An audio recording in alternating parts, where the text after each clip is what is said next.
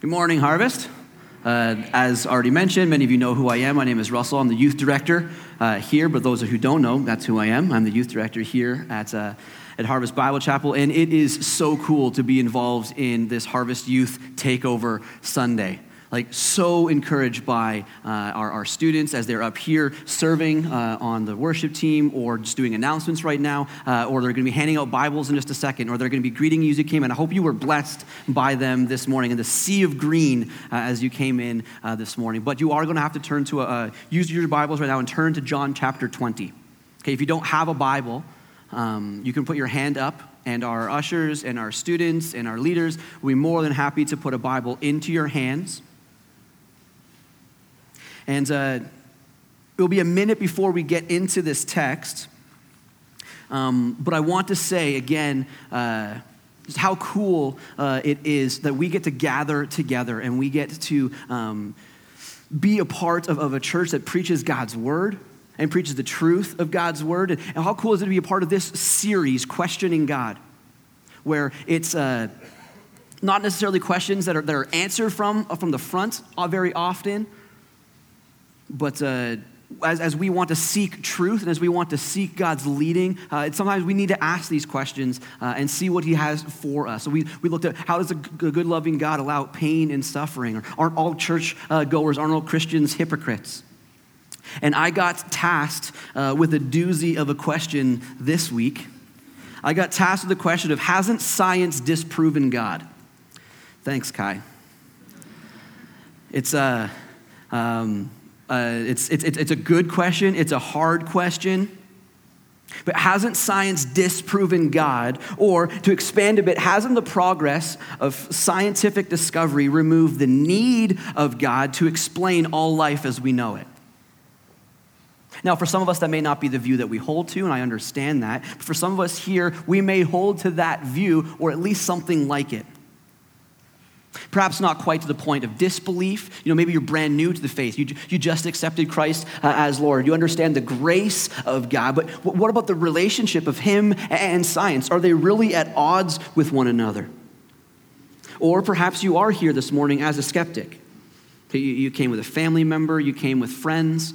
Uh, maybe, maybe you heard about this series and you wanted to come check it out. Whatever it may be. We're stoked that you're here, but maybe for you, the idea of God is, is old-fashioned. You know, after all, this is the twenty-first century. You know, maybe it was a good it was a good bedtime story for our grandparents when they were children, but in today's day of logic and reason, in a time of technological advancement and greater knowledge of how the world works, hasn't God now been pushed off the table in order to make way for the progress of mankind, or at least here in the Western world? Maybe some time ago, you know, we collectively believed uh, in God, or, or at least the idea of God as a nation, but we haven't seen him in a while, and frankly, we have moved on to more calculated and tangible reasons for the existence of life. And we've done this because we found that we could test it in a lab, and since we can test it, it can be either proven or disproven, and that just makes way more logical sense to me as I try to figure out how this all gets explained and how all of this works. Perhaps that is your view this morning. Or perhaps your view is like, great, science, fantastic. Russ, I dropped that in grade ten after it wasn't mandatory anymore. Are you kidding me? Like, are you going to use like big words and stuff? Like, this is the morning, man. Science, you're bringing all this stuff up. Well, if that's you, let me say this, like, don't tune out. Okay, don't, don't tune out. Well, we're going to get into some heavy stuff maybe, yeah? But I want you to stick with me. See, I don't have a P H D, okay? So, so I don't speak as if I have a P H D. You know, I, I'm not R C Sproul or, or G K Chesterton or uh, uh, D A Carson or N T Wright or anyone else smart enough to have their name leveled up to initials only status. So, so stick with me in this, all right? We're, you're going to benefit from this all the same. And on the other side of that coin, however, I'm also not, for you keeners out there, I'm not going to get into absolutely everything. There would be no time. In fact, I'm only really scratching the surface. Now, this is such a huge topic, and it would take weeks on its own as its own teaching series. This is kind of like the Coles Notes version. Now, whatever your uh, understanding, whatever your level of understanding is, I wanted to get right out of the way and say what this morning's message is not going to be about. Because when you hear, hasn't science disproven God, your, your mind might go immediately to a few things. This is not a creation versus evolution message. I'm not going to stand up here and give you the, the, the one side or the other and which is true and which isn't. This isn't uh, not about how dinosaurs fit into the context of the Bible, nor is it about how um, the, the Grand Canyon was formed. Instead, no, I want us to think about something that's entirely different when this question is asked. Rather than jump into, well, I believe, and fill in the blank, which we're very quick to do on both sides of the argument, I want us to question the statement, hasn't, or question the statement, science has disproven God. Inasmuch as uh, some, through the study of science, question the existence of God. So let me say that again. I want us to question the statement, science has disproven God, inasmuch as some who have studied science question the existence of God. And I want to help illustrate that by using my boy Thomas in John chapter twenty. So I've told you to look, open up to John twenty. If you're already there, turn to verse twenty-four, where it says this. Now, Thomas, one of the twelve, called the twin, was not with them when Jesus came. So a little bit of context. Jesus has been crucified. He is now uh, risen from the dead and has, and has appeared to all the disciples but Thomas at this point. Verse twenty-five. So the other disciples told him, we've seen the Lord. But he said to them, unless I see in his hands the mark of the nails and place my finger into the mark of the nails and place my hand into his side, I will never believe.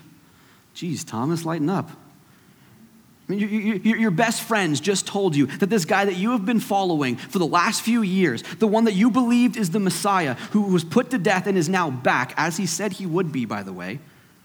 They got all excited. They came to you and said, hey, guess what? We have seen the Lord, and you had to go and be a sad chat about it. You have to be a skeptic, Thomas. See, earlier in the gospel accounts, there's going to be verses up on the screen back here.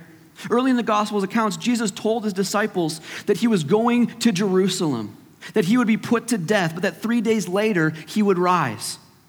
Matthew sixteen twenty-one, Mark eight thirty-one. See, you knew the story, Thomas. You had all the details given to you, but you had to say, unless I see physical evidence that this guy is Jesus, I will never believe, unless I see physical evidence. Sound familiar? Maybe you say, unless I have physical evidence that the, for the existence of God, I will never believe. Show me the holes, Thomas said. Show me the holes. Show me the holes in his hands. Show me the holes in his side. Show me the holes, and then I'll believe. But until then, I will never. So, for our doubting Thomases out there, here are some holes. With a little bit of play on words, here are some holes in the statement, science has disproven God. And these are holes that we cannot ignore. Two holes to be exact. There are a few more, but they really boil down uh, to these two. Remember, I said I want us to question that statement. I want us to analyze it and test it, like we analyze and test things in the lab. And my prayer is that by testing this statement, that you too would begin to see these, these holes and consequentially lead to your own journey of truth. And by the grace of God, bring you to a point of belief. So hole one. Hole one in the statement, science has disproven God, is this. Science has disproven God is not a scientific statement. Well, that's ironic. So this may seem small, but this is important. The statement takes many forms. Uh, science has buried God. Uh, science has removed the need for God. If science hasn't actually killed God, it's at least rendered him unrecognizable, et cetera. But the hole in this statement is that they assume that science, which by definition is the intellectual and practical activity encompassing the systematic study of the structure and behavior of the physical and natural world through observation and experiment, thank you, Oxford Dictionary, but in normal person version, it's the study of physical, material, and the natural world. So this whole, then, is assuming that the study of the physical, material, and natural world can somehow disprove the existence of God, a metaphysical, immaterial, and supernatural being. It's like saying, rocks are hard, therefore water isn't wet. You're mixing two disciplines of study and using one to make factual statements about the other. The study of geology, okay, rocks and crystals, et cetera, cannot give you factual statements on the validity or properties of hydrology, the study of water. Saying rocks are hard, therefore water isn't wet, doesn't make sense. Similarly, science cannot give factual statements on the validity or properties of theology, the study of God. It, by definition, can't do it. Scientific practice and formula are no longer relevant. The moment one says science has disproven God, they have exited the arena of science and stepped into the arena of theology and have now entered into a theological conversation. Therefore, their argument for God's existence must then be theologically grounded, not scientifically grounded. So the statement science has disproven God is not good science. That was a quick call. Okay, quick hole. Second hole, we're going to spend a little bit more time on this one. Hole two. Science has disproven God falsely assumes that science and God are at odds with one another. Or perhaps in a more general sense, science and religion are at odds with one another. Because that's really the two camps that are being argued. You're either in one or two of these camps. Camp one, the camp of science. Okay, the camp of reason and discovery and testability and fact with their P H Ds and volume textbooks. Okay, camp two, the, the camp of, of, of religion, the camp of faith and moral codes with their radicals and holy books. And, and these camps are at odds with one another, or at least on the surface they seem to be at odds with one another. And I want to illustrate this. Now, if you grew up around here, or if you grew up uh, uh, in the camp culture around here, you might know a little bit about what I'm talking about. Any Pioneer people here? Camp Pioneer, throw your hands up. Represent. Sweet. Any Minnioe peeps? Yeah. Oh, boy. A lot more. Uh, any Widgedoan? Woo. Yep. One, two, three. Awesome. Any other camps? Sorry to put you in the other category. Yeah. Sweet. I don't have enough time to mention all camps up here. I apologize.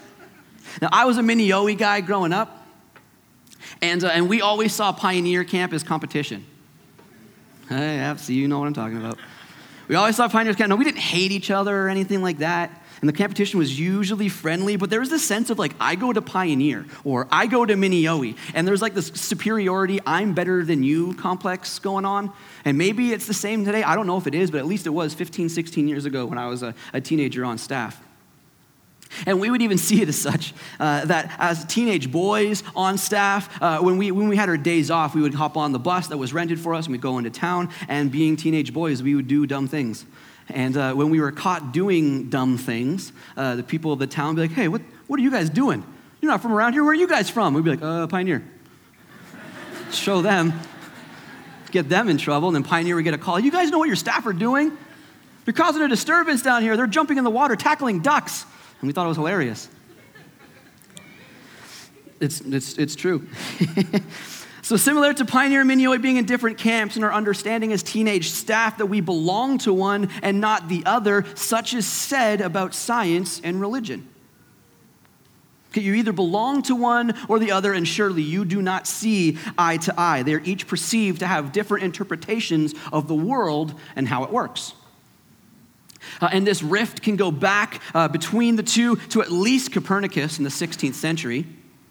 And maybe heightened in the time of Galileo in the seventeenth century, where their views of a heliocentric uh, model of the universe were rebuked by the church, okay, and deemed heretics as the church held to a geocentric model of the universe. Like, what, geo, what in the world? What are you talking about? So very, very basically, a heliocentric model was that the sun is at the center of the universe and all planets and stars are revolving around it. And a geocentric model is that the earth was at the center and all planets and stars revolve around it. Well, which one do we know to be true? Anyone want to take a guess? Which one of the two? Heliocentric. Right. Copernicus and Galileo were proven to be correct. Oops. Thanks, church. Way to rebuke that one. Now, side note, the reason I'm using quotes is the church mentioned here were only a select few in Rome. but they were seen by the world to be in power and the heads of Christianity, but in all honesty, did not represent the true church of Christ. In fact, Galileo, who is quoted as saying, God is known by nature in his works and by doctrine in his revealed word. Let me break that apart a little bit. God, we know that God exists because of what we see in nature. And we know that he exists because he's revealed himself to us in his written word. That is a much more clear representation of the Christian church. But, however, that's not how it's seen to be and stands as a blemish in the history of the church, or better understood in the world's eye, between religion and the relation to scientific progress. So then comes the period of enlightenment between sixteen eighty-five and eighteen fifteen, where this gap seems to further widen, and from the Enlightenment we get Darwin, and that becomes the single greatest catalyst for the perceived expanse between the two camps. You know, Christians say God created. Okay, Darwin says man evolved. Christians get their claims from an ancient book. Darwin got his theory from his practiced science. And there we have the crux, in my opinion, of the single most argued over position that comes up in a discussion about religion between an atheist and a believer in Christ. But the argument is not actually between a supposed polarizing camp of religion and science. There's not really a science versus religion war as there is perceived to be. And I want to illustrate that by considering this. There's going to be a quote up on the screen behind me. In the words of John Lennox, an Irish mathematician, and the dude has like, if you ever want to be like soothed to sleep, you got to listen to this guy talk. Not because he's boring, but because he's got the most like soothing voice ever. The guy's like everybody's grandpa. But uh, uh, Irish mathematician and known Christian apologist says this: when we raise the question, hasn't science buried God? Of course, that refers to a popular impression that's entirely false. It is a superficial analysis that you can see at once by simply considering the following. If you have two distinguished scientists saying exactly opposite things, for example, Stephen Hawking on one side, brilliant man, absolutely, undeniably brilliant. Okay, highly decorated and awarded physician, and an atheist says that there is no God. And on the other hand, a guy like William Phillips, okay, a physicist, an American Nobel Prize winner for physics. Okay, so he's no slouch. And as a Christian, says there is a God. That shows immediately the war cannot be between science and religion because you have top scientists whose qualifications are unquestionable in the same camp, end quote. One says there's a God, one says there isn't a God. Both are highly educated and highly awarded men in their field. There's not truly a war between science and religion. If there was, then all scientists would be atheists, but that's not the case. Not all scientists are, re- are religion-hating atheists, and not all Christians are science-refuting illiterates. It is then no longer the matter of war between science and religion, but it is now a matter of worldview. The matter of the interpretive framework by which you make sense of the data of life and how you fit into it. Essentially, the glasses with which you view the world through. See, again, not only does the statement, science has disproven God, immediately remove the one from saying it from the arena of science, it also fails to see the reality between the, of the relationship between the two. And is, in fact, driven more by worldview than it is by any scientific means. And what I mean by that is your pre-existing conviction, based on your interpretation of the world and how you fit into it, will change the way you interpret the world of science. For example, the atheist looks at science and, based on their pre-existing conviction that there is no God, determines their convictions are confirmed because in their mind, there's no need for a God to explain uh, how science uh, to explain how, how science brought order to the world. Alternatively, the Christian looks at science and, based on their pre-existing conviction that there is a God, marvels at the creativity, detail, beauty, and order that God brought into the world. So the real question then is, what is your worldview? I can understand your position to some degree. If you say to me, there is no God, I can, I can understand it a little bit if you say that there is no God. But I cannot understand your position in any degree if you say to me, there is no God because science tells me so. because that's an unscientific statement full of false assumptions and is heavily tainted by a pre-existing worldview. This isn't a matter of science versus religion or science versus a God. This is a matter of what pre-existing faith claim. And that's exactly what it is. It is a faith claim, regardless of what side you're on. This is a matter of what pre-existing faith claim that you or I have that affects our interpretation of reality. These two are not at odds with one another. No longer should they be described as such. So what do I do with this then, Russ? If this isn't a science debate, but rather a theological debate based on my worldview, and if, and if you are an atheist this morning, you do have a theological standing, but that theological standing is that there is no God. You still have a theological understanding. If this is a debate based on that, well, where do I go from now? Where does this discussion go? Do we just throw science out the window? Absolutely not. Absolutely not. Well, I, I still don't believe, Russ. All you've done is, is, is, is attempt to show me that this argument can't be purely made from a scientific basis, but it still hasn't changed my opinion about your God. Turn back in your Bibles, and let's finish this account of Thomas. Starting at verse twenty-six, look what happens. It says, eight days later, his disciples were inside again, and Thomas was with them. Although the doors were locked, Jesus came and stood among them and said, "Peace be with you." Then he said to Thomas, "Put your finger here and see my hands, and put out your hand and place it in my side. Do not disbelieve, but believe." Jesus does something very interesting here. Not only does he like Houdini himself into the room, I don't know if you noticed, it says although the doors were locked, he just appeared. But he makes a beeline to the one who doubted him, singles him out and goes straight for him. And not only that, he shows him what he needs to see in order for him to believe. He knew exactly what Thomas needed, and he met him exactly where he needed to meet him. Here I am, Thomas. You doubted me, but here I am. You wanted to see the holes in my hands? Here they are. The very holes from the nails that put me on the cross where I hung and died for even doubters like you. You wanted to see the hole in my side? The, the hole that the, the soldiers pierced into me just to verify that I was dead. But I did the miraculous, Thomas, just like I said I would. Why are you doubting? I am who I say I am, and here I am, Thomas. Do you see me now? You see, Christ cares for those who are even his biggest skeptics. And not only that, but he is the one who reveals himself to us. He's the one who said, okay, you're doubting me? Here I am. You see, the only one capable of changing your opinion of God is God himself. And here in John twenty, we have a microcosm of how God works. See, man does not search for or try and reach God. It, we can't do it. But rather, God himself reaches us.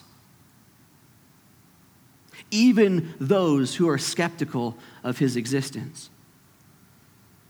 No amount of words that I speak from up here, no amount of words that, that Pastor Kai, whoever is up here speaking on a Sunday morning, will be able to convince you otherwise or change your opinion, which is why we believe that whenever we open this book and whenever we speak the words from this book, we trust that what Hebrews four twelve, when it says that the word of God is live and active, sharper than any double-edged sword, able to pierce through bone and marrow. And what Second Timothy three sixteen says, that all scripture is breathed out by God, able, profitable for teaching, for reproof, for correction, and for training in righteousness, because this is what gets that work done. It's God himself, through his Holy Spirit, that will speak to you and reveal himself to you. And maybe he's standing right in front of you right now, hands out. So what are you looking for in order to believe? Or maybe to phrase it differently, differently, what do you need to see in order for you to believe. See, Thomas gave his laundry list. What's yours? What will radically shift your worldview so that it lines up with Christ? Maybe you're not even looking. Maybe, maybe you're not even searching for it, but what if there was something that could be shown to you? Would it get you thinking? And maybe it is science, okay? And because that's what we're talking about this morning, that's what we're going to focus on. Well, what better place then to understand the Creator than to study his line of work? See, after all, the Bible says in Psalm nineteen one, that the heavens declare the glory of God and the sky above proclaims his handiwork. Okay, whoa, whoa, whoa, wait, wait, wait, wait, Russ. Seriously? You're, you're quoting from your holy book, the one that I don't believe in, to tell me that all this got created? Your book doesn't teach science, Russ. It teaches fairy tales, man. And maybe it's got some, you know, I can concede it's got some good morals in it. I can understand that. Okay. Well, what fairy tale then? What fairy tale do you know that has an understanding of scientific properties thousands of years before they were discovered or proven to be true? What, what do you mean? What do you mean, Russ? Consider these, okay?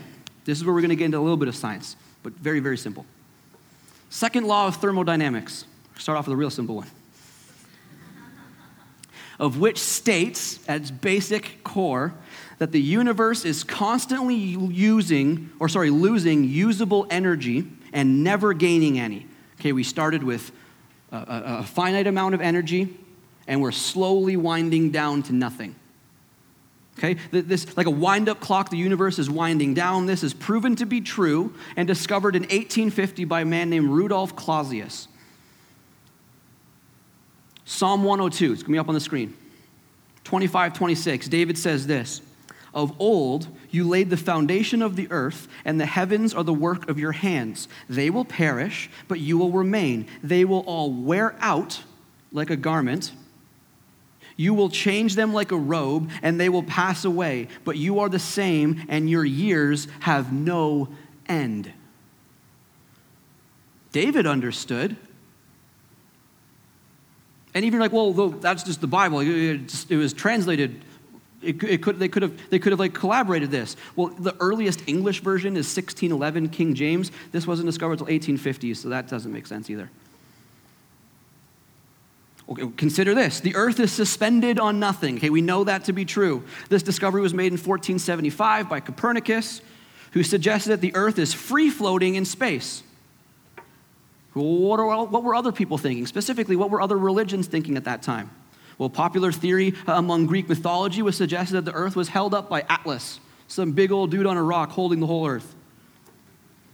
Hindus believed earth was riding on the back of four elephants standing on a cosmic turtle. Way off.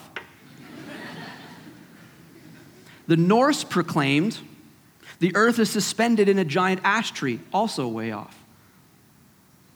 But dating back to at least three thousand B C, we have this account of Job, okay, believed to be the oldest book recorded uh, in, in the Bible. Job twenty-six seven, I believe the, the verse will be on the screen. He, God, stretches the north out over the void, and he hangs the earth on nothing. How did Job know? How about this one? The expanding of our universe. Our universe is expanding. It started like this, and it's moving like this. To this day, still doing it. Thanks to Einstein's theory of general relativity in nineteen fifteen, guys like George Lemaître and uh, Alexander Friedman predicted that the world is expanding. So only one hundred years ago. And it was confirmed by Edwin Hubble, the dude with the telescope, in nineteen twenty-nine as he measured the redshift in light from distant galaxies. Now, you don't need to know what that means. You just need to know what happened. Surely no one was smarter than these dudes in our understanding of the expansion of our universe. Well, how about Job? Again, how about David? How about Isaiah? Okay, there's going to be verses coming up on the screen. Job nine eight says, "You who alone stretched out the heavens and trampled the waves of the sea." Psalm one oh four, one to two, "Bless the Lord, O my soul. O Lord my God, you are very great. You are clothed with splendor and majesty, covering yourself with light as with a garment, stretching out the heavens like a tent." Isaiah forty twenty-two, it is he who sits above the circle of the earth. Also understood the earth was round then, uh, contrary to popular belief. And its inhabitants are like grasshoppers, who stretches out the heavens like a curtain.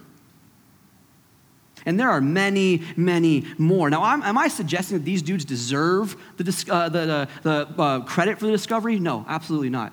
I don't even think they knew that they were discovering anything. I think they just knew what innately God had revealed to them, how the universe worked, how his creation worked. So how would they understand this phenomenon thousands of years before modern science and modern progress, progressive science came to these conclusions? How would they know unless it was revealed to them? See, God, Job had conversations with God. Isaiah spoke on behalf of God.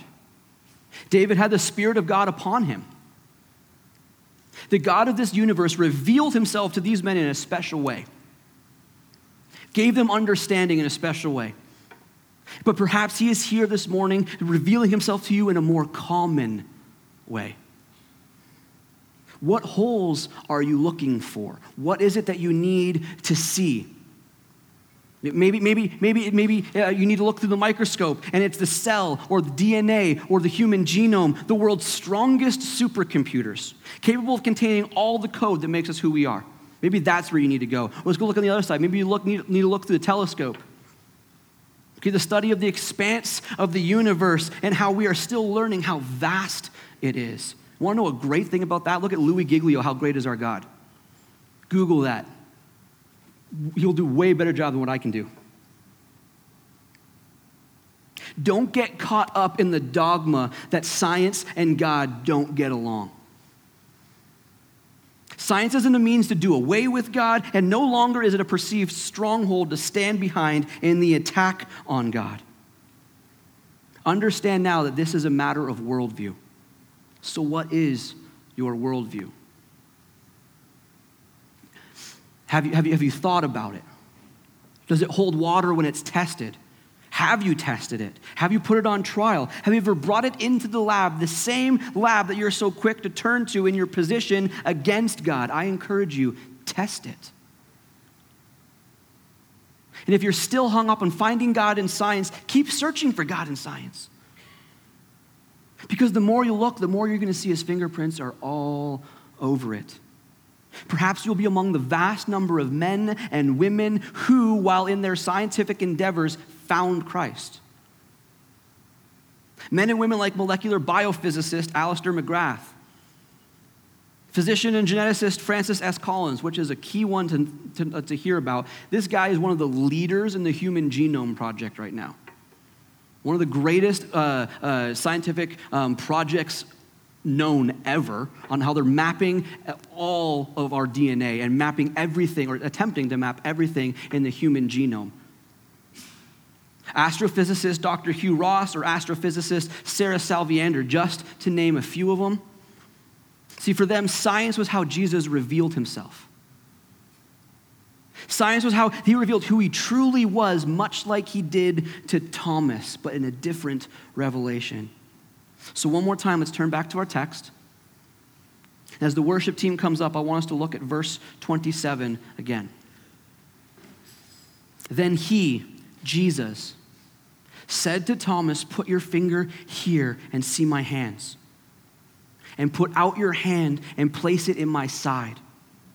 Do not disbelieve, but believe. And Thomas answered him, my Lord and my God. You see, Thomas, when presented with the reality of who Jesus was, couldn't help but cry out, my Lord and my God. Notice, though, it says eight days later. See, time passed between uh, uh, Thomas's doubts and, and Christ's revelation. It wasn't necessarily instant. And this, this may take time. But for you, maybe that has already taken a lifetime. But what's interesting about the number eight is when the number eight is used in, ref- in reference to Scripture, it refers to new beginnings. This was a new beginning for Thomas, and the one he was so convicted of, Sorry, this was a new beginning for Thomas, and in that, this was a, a new beginning that he was so convicted of uh, uh, and so convinced of that he uh, died for his belief, would further be martyred for this trust and belief that Jesus was this risen Lord. If Christ was standing right before you today, right now, offering you a new beginning, revealing who he is, breaking through the walls that you have been putting up, holding out his hands, what is your response going to be? Is it going to be, I will never believe? Or is it going to be, my Lord and my God? Let's pray.